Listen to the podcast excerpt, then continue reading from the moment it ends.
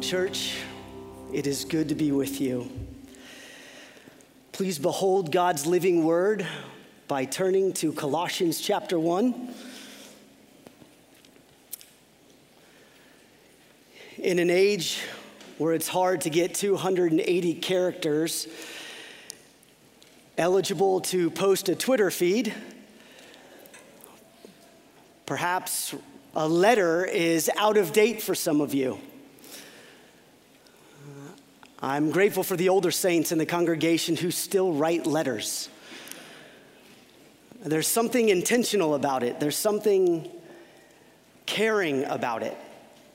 I remember when my, before my grandmother passed away, she gave me a letter of all the things that she was praying for me, all the ways that she was asking God to strengthen my family and my ministry specific verses that she was praying for me. though she's with Christ now, I still have that letter. There's a certain care that a letter provides. I thought appropriate as my first act of corporate ministry as your senior pastor to open up one of Paul's glorious letters with you. As Paul cared deeply for the church at Colossae. When Moises and I were discussing the first book to preach through together with First Irving, the Lord separately positioned Colossians in both of our hearts. Paul's letter to the Colossians is perhaps the most densely Christ centered book in all the scriptures, save for maybe the book of Hebrews. With King Jesus as the focus of the letter, I couldn't think of a more appropriate book to begin my era of ministry with you. I do hope that the supremacy of Christ, the glory of Christ defines my preaching ministry to you, our, as your pastors and elders, preaching ministry to you, as well as our pastoral ministry to you over the years to come, God willing. It's my hope as your pastor, that our faith would increase and be found in Christ more and more. That we would be seized uh, in our affections for Him more and more. And that our hope would be renewed by Christ week in and week out until He comes for His glorious church. And so that is why we have selected the book of Colossians. It is going to be a 16 week study in this book. We're going to scrub it. Uh, if I could just lay out my philosophy of preaching, uh, it's called expositional preaching. And what that means is we want to expose what God's word says. I don't want to come up here and say my own words. We want to make sure that we can say what God's word has said about himself, which is simply the work of exercising God's divine power through his word in preaching. We want you to hear God's word. We want you to know God. We want you to believe what it says about God and what the word says about you. The Word of God is living and it's active, it's sharper than any two edged sword. Have you ever thought about how sharp a two edged sword is? The type of carnal damage it does when thrust. Well, this word right here is sharper than a two edged sword. It's able to separate bone with marrow, soul and spirit. It opens us up and it plants seeds of truth in us and it waters us week in and week out and it grows within us an understanding of who God is and an understanding of how desperately we need Him every second of every day. Thus, the preaching of the word ought to be the center of life for the church. This is our philosophy of preaching here at First Irving.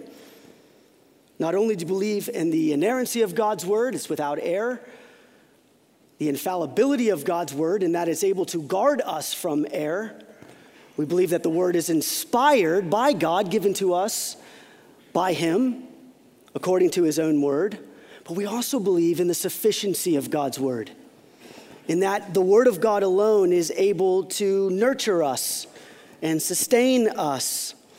We believe that all Scripture is breathed out by God and it's profitable for teaching, for reproof, for correction, for training in righteousness, that each of us would be complete, equipped for every good work.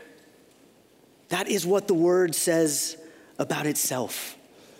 And I want you to know, church family, beloved, that I take preaching very seriously.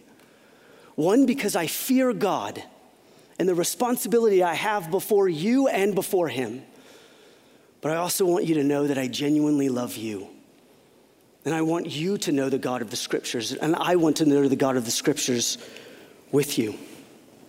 As we enter into the book of Colossians, one theologian said of the book, to express it in a phrase is to distinguish the true Christ from a fictitious one.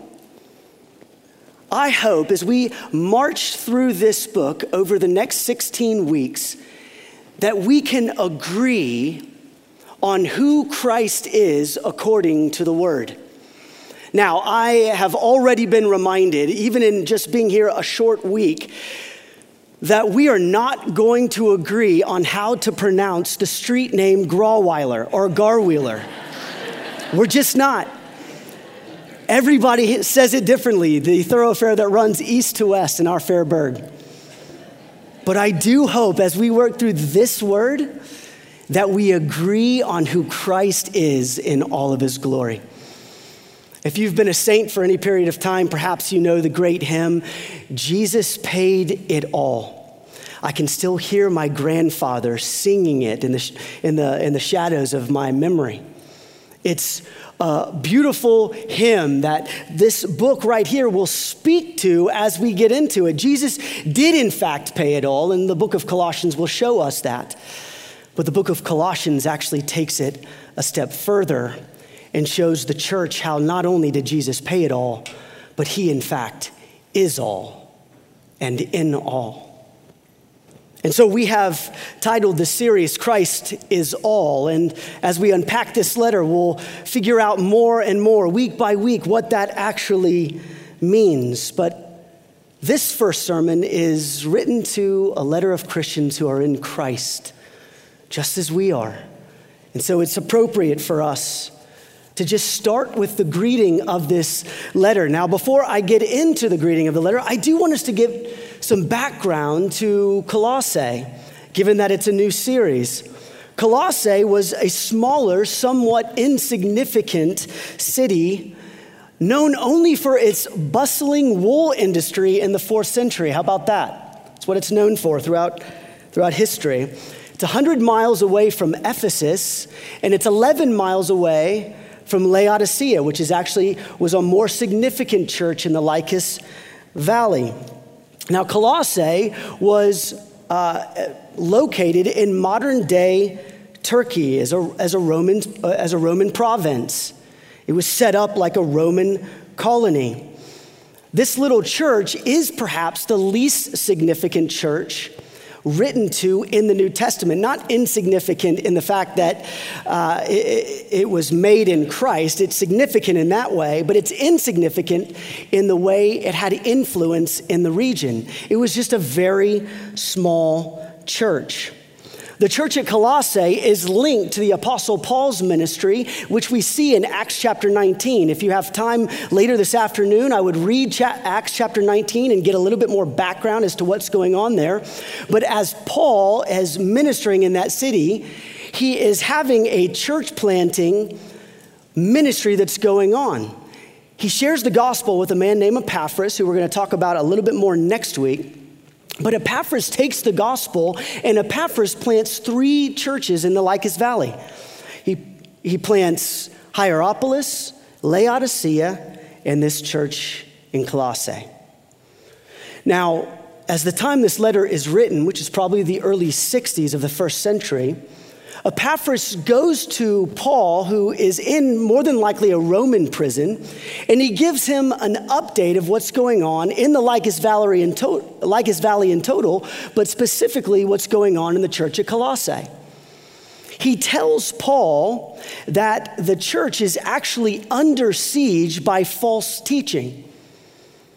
And he is wanting him to know this, getting certainly advice from Paul on what to do, but he is wanting Paul to respond to what's going on. Now, we're going to get into the type of false teaching that's going on in the Lycus Valley the deeper we get into this letter, specifically chapter 2. But for now, it's good for us to know this they were undermining the sufficiency of Christ. They were doubting that Christ was enough for salvation. They were doubting that Christ was enough for Christian living. And so they were adding to doctrines that had been given. And in the most glorious response from the Apostle Paul, he writes the letter to the Colossians and he instructs them on the preeminence of the King of glory. And he shares with him how he's not only our Savior, but he's actually creator of the cosmic realm. He's the head of the church, and he is sufficient for daily living. So, Paul's response to this false teaching is this letter that we have here today. Today, we'll be looking at only the first two verses of this letter. This greeting is typical in the ancient world. It's not too different from the other epistles that we have.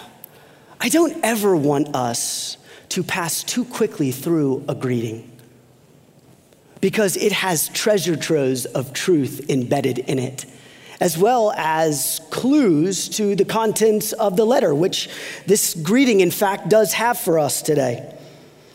From this greeting, there's three parts that I want to look at with you. First, we're going to notice the servants of Christ, those who wrote the letter, why they wrote the letter, and why them writing the letter is significant. Secondly, we're going to discuss a people in Christ who received this letter. How are they identified, and what do we know about them historically?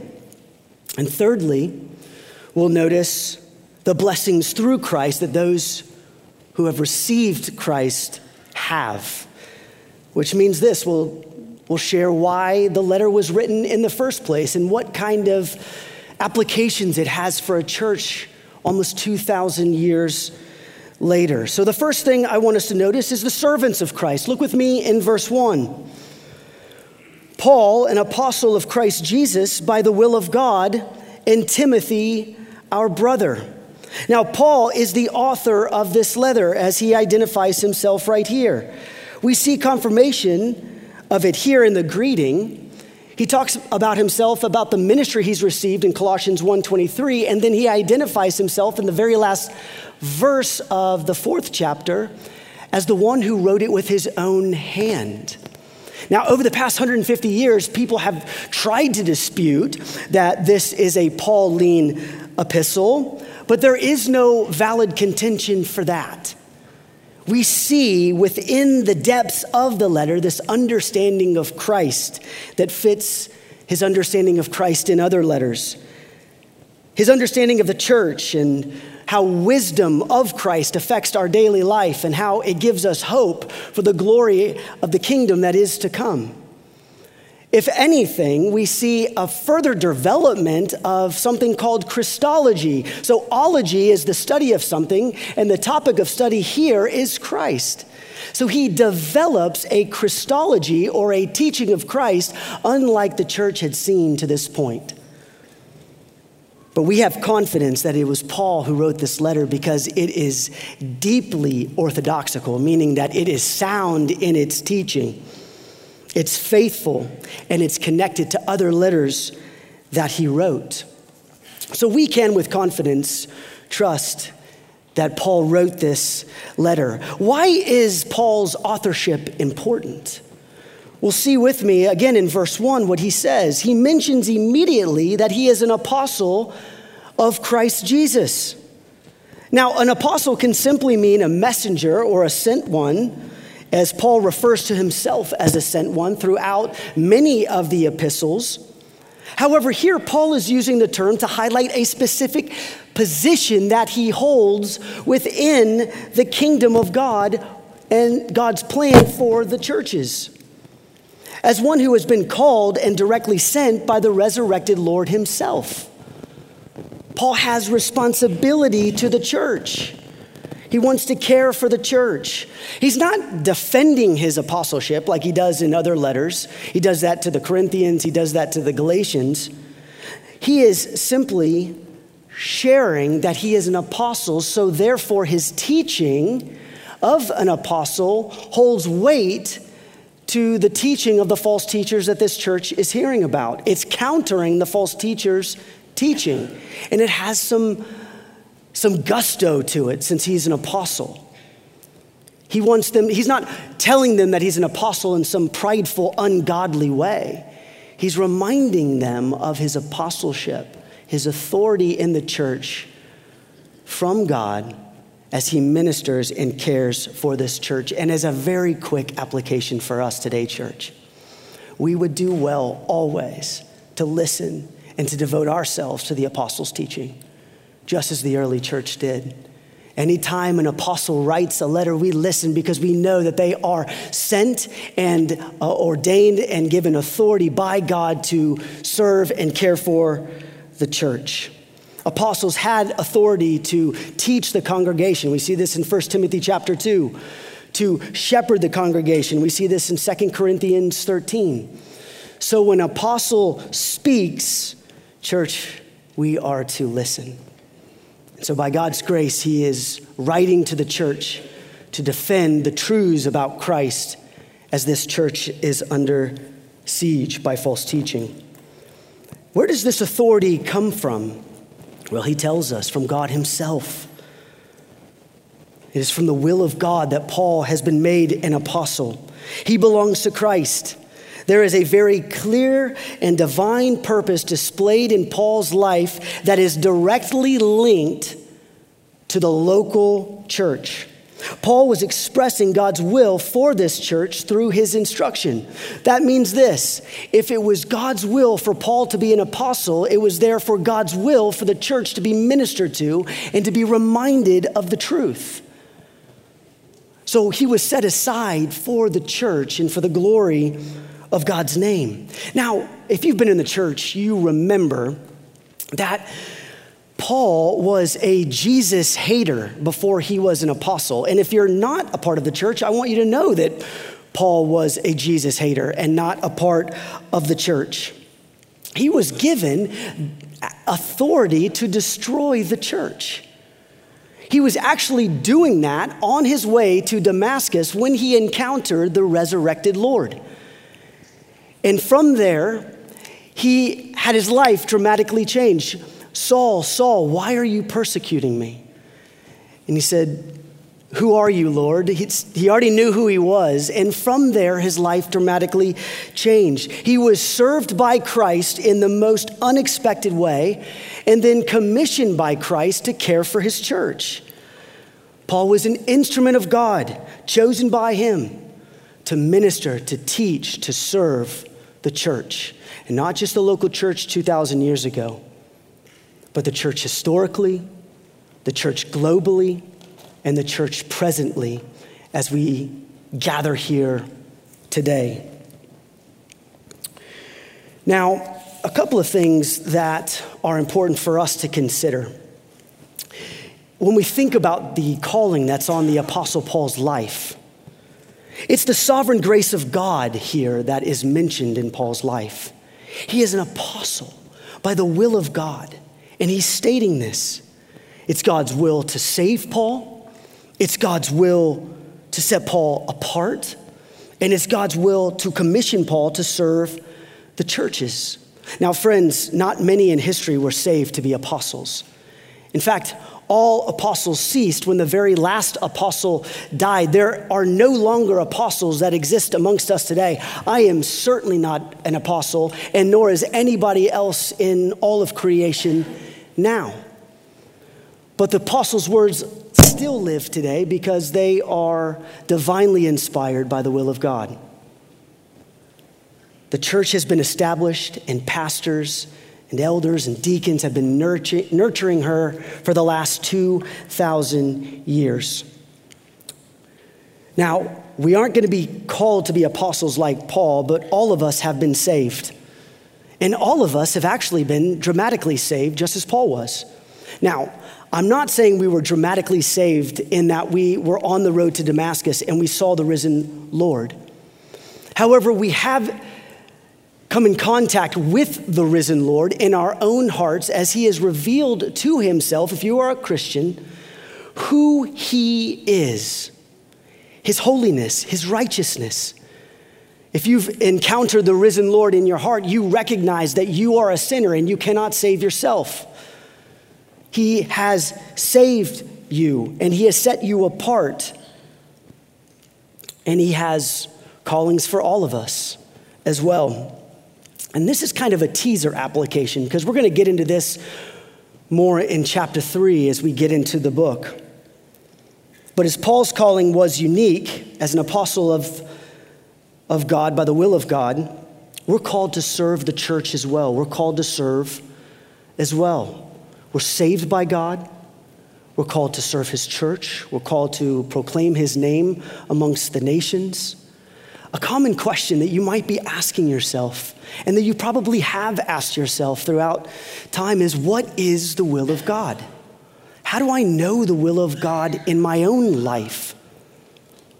Well, as I said, we're going to get into that more as this letter continues, but very quickly, we want to make sure that we know that the will of God has already been revealed. It's revealed through His Word. And as God sets Paul aside to minister to his church, he reveals his will through every single line in the scriptures for us.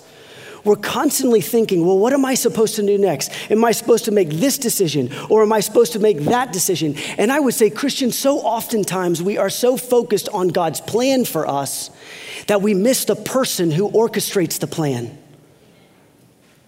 And we are to be set under his authority to recognize that he is providentially moving us in this life. Just as he, Paul did not know in his life that he would be the leader of the church, as he was the leader against the church. In a moment's time, it all changed.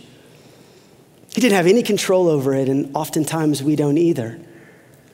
What we want to do is make sure that we don't miss the person who over, oversees the plans. If you're a younger Christian, or how about this, a young ish Christian, go, go sit at, at the breakfast table with an older saint, someone who has been walking with God for a long time. And just ask them how providential God has moved them throughout this life and how He has sustained them and kept them and how all the things they used to worry about, they aren't worried about any longer. They've learned to trust that God is God. Now, we also see here in the text that Timothy is mentioned as well, albeit briefly. Given what we've already discussed about Paul, more than likely, Timothy is not necessarily a co author of the letter, though I'm, it is very possible that some of his ideas are inked in the pages of Scripture. It's possible that he served as a scribe for Paul. He was with Paul in prison, three out of the four prison letters Philemon, Philippians, and Colossians. So he certainly could have been a secretary or a scribe of some sorts. But what we do know is that Paul is the one who's orchestrating it as an apostle but Timothy, his brother, is mentioned here, and he calls him brother, which is interesting because he calls him a son in the faith elsewhere in Scripture, in 1 Timothy chapter 1. But he's using different familial language here. It shows the apostle's humility to, to include his younger counterpart in the faith, his apprentice in the faith. It's as if they're saying, hey, we, brothers in the faith, care for you, church at Colossae. It shows a great deal of humility. But who are they writing to? Who is receiving this letter today? Well, the second thing I want us to look at is this it's a people in Christ. To the saints, verse 2, to the saints and faithful brothers in Colossae, or in Christ at Colossae. Notice that Paul locates the recipients of this letter both geographically and then he locates them theologically. They are in Christ. And he identifies them as saints and faithful brothers. That familial language again. So, brother Timothy and brothers and sisters who are in the faith. Now, the original language actually says this to the, faith, to the saints and faithful brothers who are in Christ in Colossae. He's identifying them as such. First, he identifies them as saints, which means simply this different. At its very core, saints means different, set apart, completely other, or said another way, like the Lord. They were a different people than the rest of the people in society. And this means something. Paul is picking up the language or the theology of the Old Testament that we get from Exodus chapter 19 that God called the people from out of the nations and he made a people of his own possession and he gave the prophets and he gave the laws and he gave the kings to these people. God has always set his people apart. He has always had holy ones. They're not holy because they've reached some level of spiritual maturity. They're holy because God has set them apart by his own work, by his own will. He also describes them as faithful. Holy is a common phrase that Paul uses throughout the New Testament, but faithful isn't. He only uses it one other place in Ephesians chapter 1. We don't know exactly how he's using this phrase. He could be saying that they're being faithful amidst the difficult persecution that they're under or the false teaching that they're under. He could simply be saying that they're faithful because at some point they've trusted in Christ and they're continuing to trust in Christ. Either way, he calls them faithful. And either way, he calls them brothers and sisters. It was common in ancient times with different associations to refer to one another as brothers. This is, an, this is like to intimately stress like the fraternal relationship that people have with one another.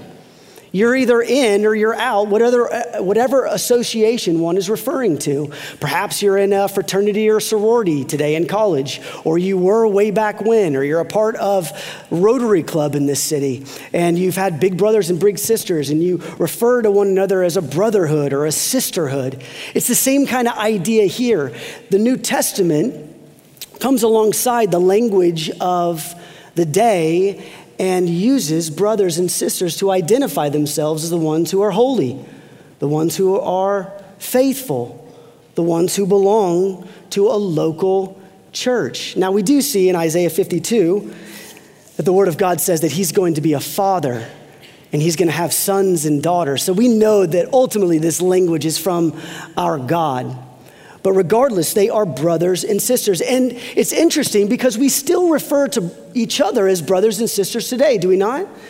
Brother, it's good to see you. Sister, it's good to see you. How often do we use that without ever really thinking about what it means? We say it so often that we perhaps miss the significance behind it. The brothers and sisters, but even more, they're brothers and sisters in Christ. How is this possible? How are they holy? Because they are in Christ. Being in Christ means that they belong to Christ. Your redemption, which Christ's death and resurrection inaugurated, allowed you to come in to Christ. That means this you are no longer in Adam, as Romans 5 tells us, but now you are in Christ. So these faithful and brothers are identified in Christ. Remember what Romans 5 says Sin came into the world through one man, and death through sin. And so death spread to all men because all sinned. But with Christ, who took your death in your stead, you are now forgiven, and you're brought into his family. You are no longer in the family of Adam, but you are now in the family of Christ. Church, you have a new location. It is not with Adam. Remember what it says in Psalm 51 that uh, we are conceived in iniquity? It's just passed from one generation to another. That's why you see your little child is like one. It's like, give me what I want, and if you don't, I'm gonna cry. You just see it in you. But in Christ, we have a new head, a new Lord, and we're in Him. Somewhere before this letter was written, through the ministry of Epaphras, the gospel went forward, and this church heard the good news of the gospel of Christ, and they were moved from darkness to light. They were moved from Adam to the better Adam, to the second Adam, to, the, to, to God the Son, who is the perfect Adam. And so, this is where he's saying, This is your location. You might be in Colossae, but you are more importantly in Christ. We might be in Irving, but far more importantly, we are in Christ, brothers and sisters. Years back, I had the joy of walking with a family, our family did, who was adopting uh, uh, these two brothers from a broken home, a, re- a really sad situation. And we were able to pray with them and walk through some of that journey with them. They were moved from one location to another. They were given new heads of households as they were moved to that location. They entered a new culture because it's a new family with new values, and that, fam- that, the, that family's value was to honor and glorify God in everything that they did. Now, it's still sad that they were not able to be with their original family. There's brokenness and sadness in that. But they were moved to a, a family that loves and fears God, and they're able to hear the gospel every single day. Brothers and sisters, these people might have lived in Colossae, but far more importantly, they reside in the domain of Christ. The entire life of the believer is encased by Jesus. And this book is going to show that it's not only the, the high arching theology of his glory in all of these places, but it's going to talk about how that affects every single relationship in our life and every decision that we make as we get further into this letter. This letter will help show us that not only is salvation in Christ, but everything we do is in Christ. Our life is in Christ. Christ's death becomes our death, his burial, our burial, his resurrection, our resurrection. His victory is our victory. We are wedded together, knit together, and we cannot be separated from the love of God. Listen to Romans 8 with me. For I am sure that neither death, nor life, nor angels, nor rulers, nor things present, nor things to come, nor powers, nor height, nor depth, nor anything else in all creation will be able to separate us from the love of God in Christ Jesus our Lord. Nothing. Now, listen to me, please. We have brothers and sisters all over the world who belong to Christ because they're in Christ. But, brothers and sisters, even more intimately, we have brothers and sisters who belong to Christ in this community known as the local church, known as First Irving. We are, if, if you would allow me to say, immediate family. Brothers and sisters, I love my cousins, my second cousins. I, love getting to spend time with them. We tell stories of old, but there's nothing like sitting down with my brothers and my sisters and talking about what it was like to grow up in the same household together. Well, this is our location, Irving, Texas. And we, if you have proclaimed Christ as king and trusted in Christ as king, now we're brought into the same family together known as First Irving. I know that we have families. And guys, I know that we would do anything for those families. I would do anything for those that I have blood relationships with. And hopefully, those in our families are also in Christ as well. But the family of God supersedes bloodlines because we're in Christ. It's sealed with blood. The blood of the Lamb, the second Adam, the better Adam. And those who are in the family, we get to dwell together. We get to live together. We ought to be more familial than any family in the neighborhood. The neighborhood around us ought to look at us and say, they love each other. The older saints love the younger saints, the younger saints lo- uh, honor and love the older saints, and they dwell together because they are a part of something that I can't quite put my finger on. That's our location. We are in Christ, and therefore that affects being in Irving. This is why we put such a deal on church membership. We want to make sure that we agree on what the scriptures say about this Jesus that we're preaching, about this Jesus that we're singing to and singing about. Now, family members receive blessings through Christ, and that's the third point I want us to see today, very quickly in closing. Second part of verse 2 grace to you and peace from God our Father. Each letter written by Paul carries just general themes in the greeting. One, who writes the letter, who receives the letter, and then sort of like a purpose statement about the letter. Well, verse 2 B is the purpose statement of the letter grace to you and peace from God our Father. Instead of using the traditional Greek greeting, which is actually the word greeting, Paul substitutes it with the word grace. And he says, Grace to you and peace from God our Father. So grace is to you, is to the church, and then he tags that Jewish word for peace, shalom, with it, saying it's from God the Father. Paul's not simply saying some subjective words in his greeting like, hey, grace and peace, church, from me. No, he's actually, this means something right here. He's saying grace and peace, and they're from God the Father. There's weight behind what he is saying. This is the purpose statement. He wants them to know that grace is given to them. Remember, church family, that you have grace that has been given to you. Remember, church family, those who are in Christ, there is now peace in your own heart and in your own life because of what has been given to you in Christ. Listen to Romans 3:23. We are justified by his grace as a gift through the redemption that is in Christ. So grace comes from Christ.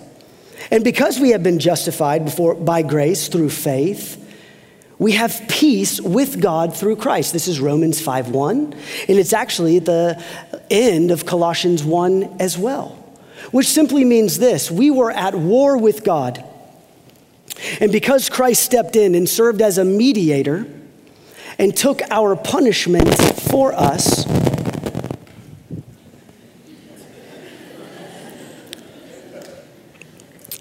there is now peace before the throne of grace, before the throne of God. There is no longer any war. So there's grace to you, church, through Christ, and there's peace to you, church, by Christ, and this is from the Father. This is from the Father.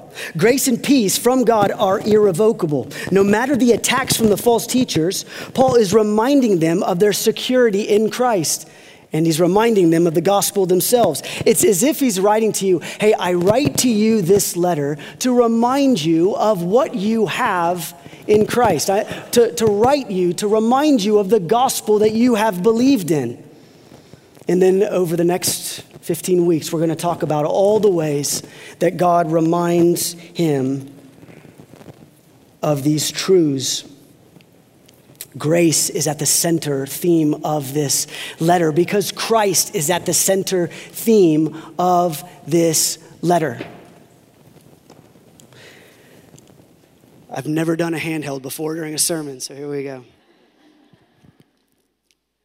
It is the grace that we will discuss in this letter that has saved us. It is the grace in this letter that's uh, in Christ that sustains us and that sanctifies us. He starts with grace at the beginning of the letter and he ends with grace. Grace be with you, church. In fact, I would submit Colossians 2 6 and 7 is the premise of the letter. And he says this Therefore, as you received Christ Jesus the Lord, so walk in him rooted and built up in Him and established in the faith, just as you were once taught, abounding in thanksgiving.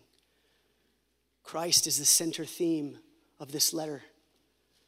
And if grace and peace feel like old terms to you, the responsibility that we have is to be reminded of anew of the glory and the grace of God through Christ each and every single week. That should resonate with us in new and helpful and healthy ways in our life. Now, a word to you, church family, congregation, brothers and sisters. Perhaps you need to be reminded today of grace that has been given to you in Christ. That you don't have to strive any longer for anything, it's been done to you by the will of God in Jesus. The gospel has been made known to you. The wrath of God has been satisfied in Christ. And we are to remind each other of that all the times in which we are to gather. Perhaps, church family, you need to be reminded of what it is to be a family. When's the last time you talked to someone you didn't know, or served someone that wasn't like you, or wasn't born around your birth date? We have an amazing privilege to dwell with one another in Christ brothers and sisters. It doesn't matter our age, brothers and sisters in Christ. Oh, I hope over the, the years to come that the city of Irving would know us as a congregation that loves one another as Christ has loved us. Laying down our lives for one another, not taking ourselves too seriously, and considering the needs that our brothers and sisters have. A word to the non Christian we're glad that you're here today. Right now, as you sit, this letter is actually not for you, it's for those who are in Christ. I, I would say that I, I desperately desire, and we would desperately desire for this letter to be written to you as well. What does it mean to be in Christ? You might be asking yourself. What, is it, what does it mean to have grace and peace from Christ? And that can be a longer conversation that we would love to have with you. Colossians 1, excuse me, Colossians 2 says this that we enter into Christ by receiving him by faith. So we are to put our faith in Christ. Uh, the scriptures say that every single person is guilty of sin and that every single person guilty of sin deserves death. It says in Romans that the penalty or the payment of sin is death. So death must occur for the life of a person because of sin. But for those who are in Christ, they're the ones who have trusted in the one who died for them, who took on that death for them. He was righteous and he took sin on himself and paid the penalty on our behalf. We didn't do anything except for trust in him. And even the faith that was given to us was faith that was given to us from above we recognize that we can't save ourselves. The sin keeps us from being able to do that, but we trust the one who saved us. If that is you and you don't really know what I'm talking about today, here's what I want to encourage you to do come and talk to a pastor here in just a moment. Let us walk you through it, even if it's more than one conversation. Talk to the person that brought you. We want you to know this Christ and what it is to be in Him so that you too can be in the family that is found in Christ and Christ alone. Christian, as we close today, there's a couple ways that you can respond. How have you not trusted in Christ? Where are you relying upon yourself? I would ask as we close out here in just a moment that we would think upon these things, that we would reflect in our own heart. What do we believe about the one who God has sent by his own will to care for his church? We're going to pray and then we're going to respond. There's going to be a few pastors down here. If anybody wants to pray or talk, we'll be here to minister and be here for you. Let's go to the Lord in prayer. Father, we come before you and we recognize that, Father, the fraternities we can be a part of, the groups we can be a part of, pale in comparison to what it is to be a part of the church founded in Christ Jesus our Lord. God, would you help us understand that more and more? Would you help us to, to recognize that Jesus is the head of our family? And because he has served us, Father, now we can serve one another and love one another, care for one another. Father, I pray for those who may not know Christ today. Pray that you would open up their hearts and their minds to trust your Son. God, help us, the church, to love and care for them and to minister to them, just as Epaphras ministered to the church at Colossae. We pray all of this in the name of Jesus. Amen.